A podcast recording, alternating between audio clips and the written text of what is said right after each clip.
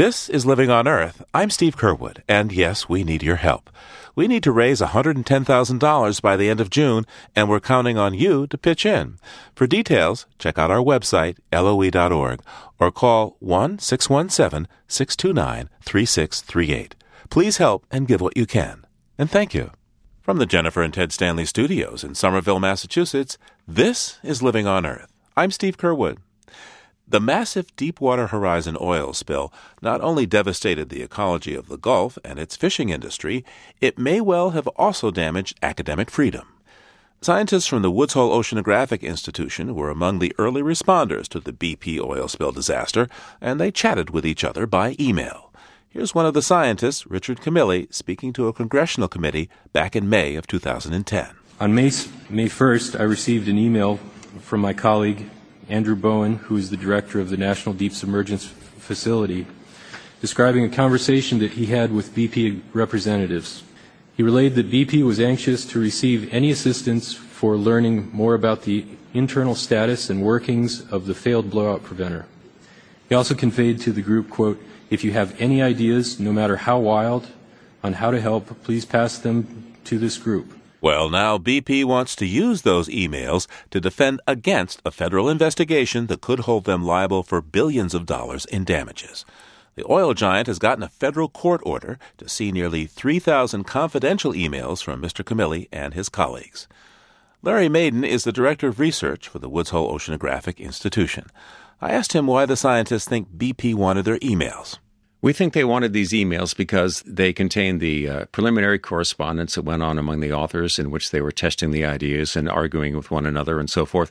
Potentially, they could cherry pick something out of that that they could take out of context and use to cast doubt on the eventual results. For instance? Well, for example, the estimates of the uh, flow rate changed as new information came in and the estimates became better and more refined. And yet, if you took that out of context, you might say, well, they can't seem to make up their minds about what the right answer is. What's on the line here for BP? Well, BP will be subject uh, eventually to a fine under the terms of the Clean Water Act and other relevant legislation that is based on the amount of oil that was actually spilled into the Gulf of Mexico. The measurements that we were involved in making led to an estimate of how much oil that was. And so they have an interest in making that estimate as low as possible. So, what's on the line here for science? I think there's a couple of issues for science. One is that scientists need to be able to have a sense that their deliberation in arriving at scientific conclusions and analyzing data and conferring with one another has some degree of protection from being misused and taken out of context for other than scientific purposes. The other issue is that if scientists do have this fear that they are not going to be protected, they're less likely to be willing to contribute their expertise to a situation like this where it can be very valuable to the nation as a whole. I can't speak for individual scientists. I hope that many of them will still recognize the uh, responsibility that they have to help. I think the other outcome we hope for is that there will be some uh, movement toward creating a greater degree of protection so that scientists won't have that fear. Now, this isn't the first time that uh, emails among uh, scientists, private email correspondence uh, among scientists, has gotten into the limelight. I'm thinking, in particular, uh, the controversy uh, over emails regarding climate change and efforts to undercut that research.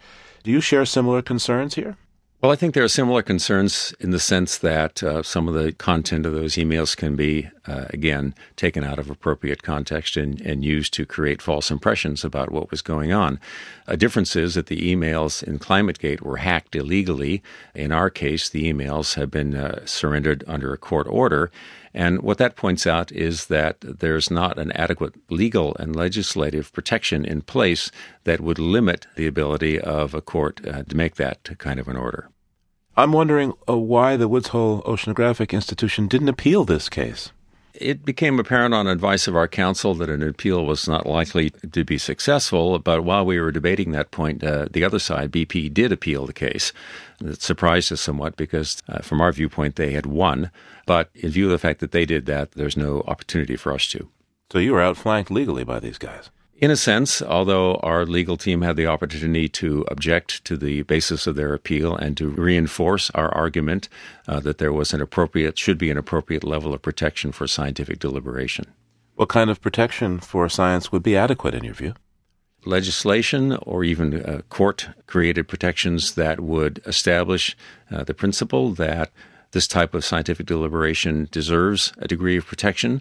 It's not perhaps an absolute degree of protection because there may be countervailing arguments in certain cases, but to recognize that there is a principle that this type of discourse intrinsically deserves protection from inappropriate use.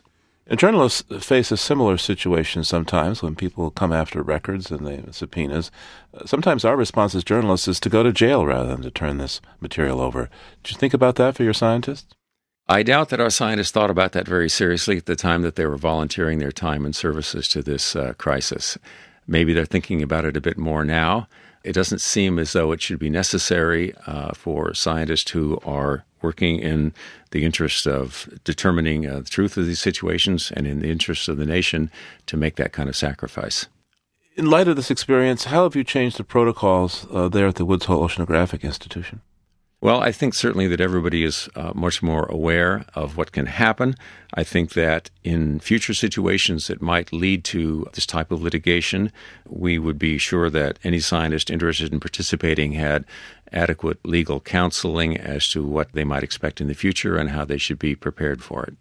Government officials, for example, are exempt from this kind of, uh, of fishing, if you will, by defendants in cases uh, and have privilege. Uh, in the future, might you ask to be deputized by a national uh, agency so that you would be protected? Well, I think it would be preferable if there were uh, established the principle that uh, non government academic research institutions, universities, and so forth could be afforded a comparable protection. Government scientists are, of course, uh, subject to freedom of information requests, and so in some sense they're even more vulnerable than the uh, non government academics. Larry Madin is the Director of Research at the Woods Hole Oceanographic Institution in Woods Hole, Massachusetts. Thank you so much, sir.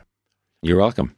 We contacted BP for comment. The company's U.S. head of communications, Geoff Morrell, sent a statement. I quote, BP is a company of scientists and engineers, and the subpoena served on Woods Hole is in no way an attack on science. The information and documents that BP sought to be produced by Woods Hole are typical of information and documents regularly sought in civil litigation, and the court found, among other things, that there was a demonstrated need for the materials because there was no other source for them.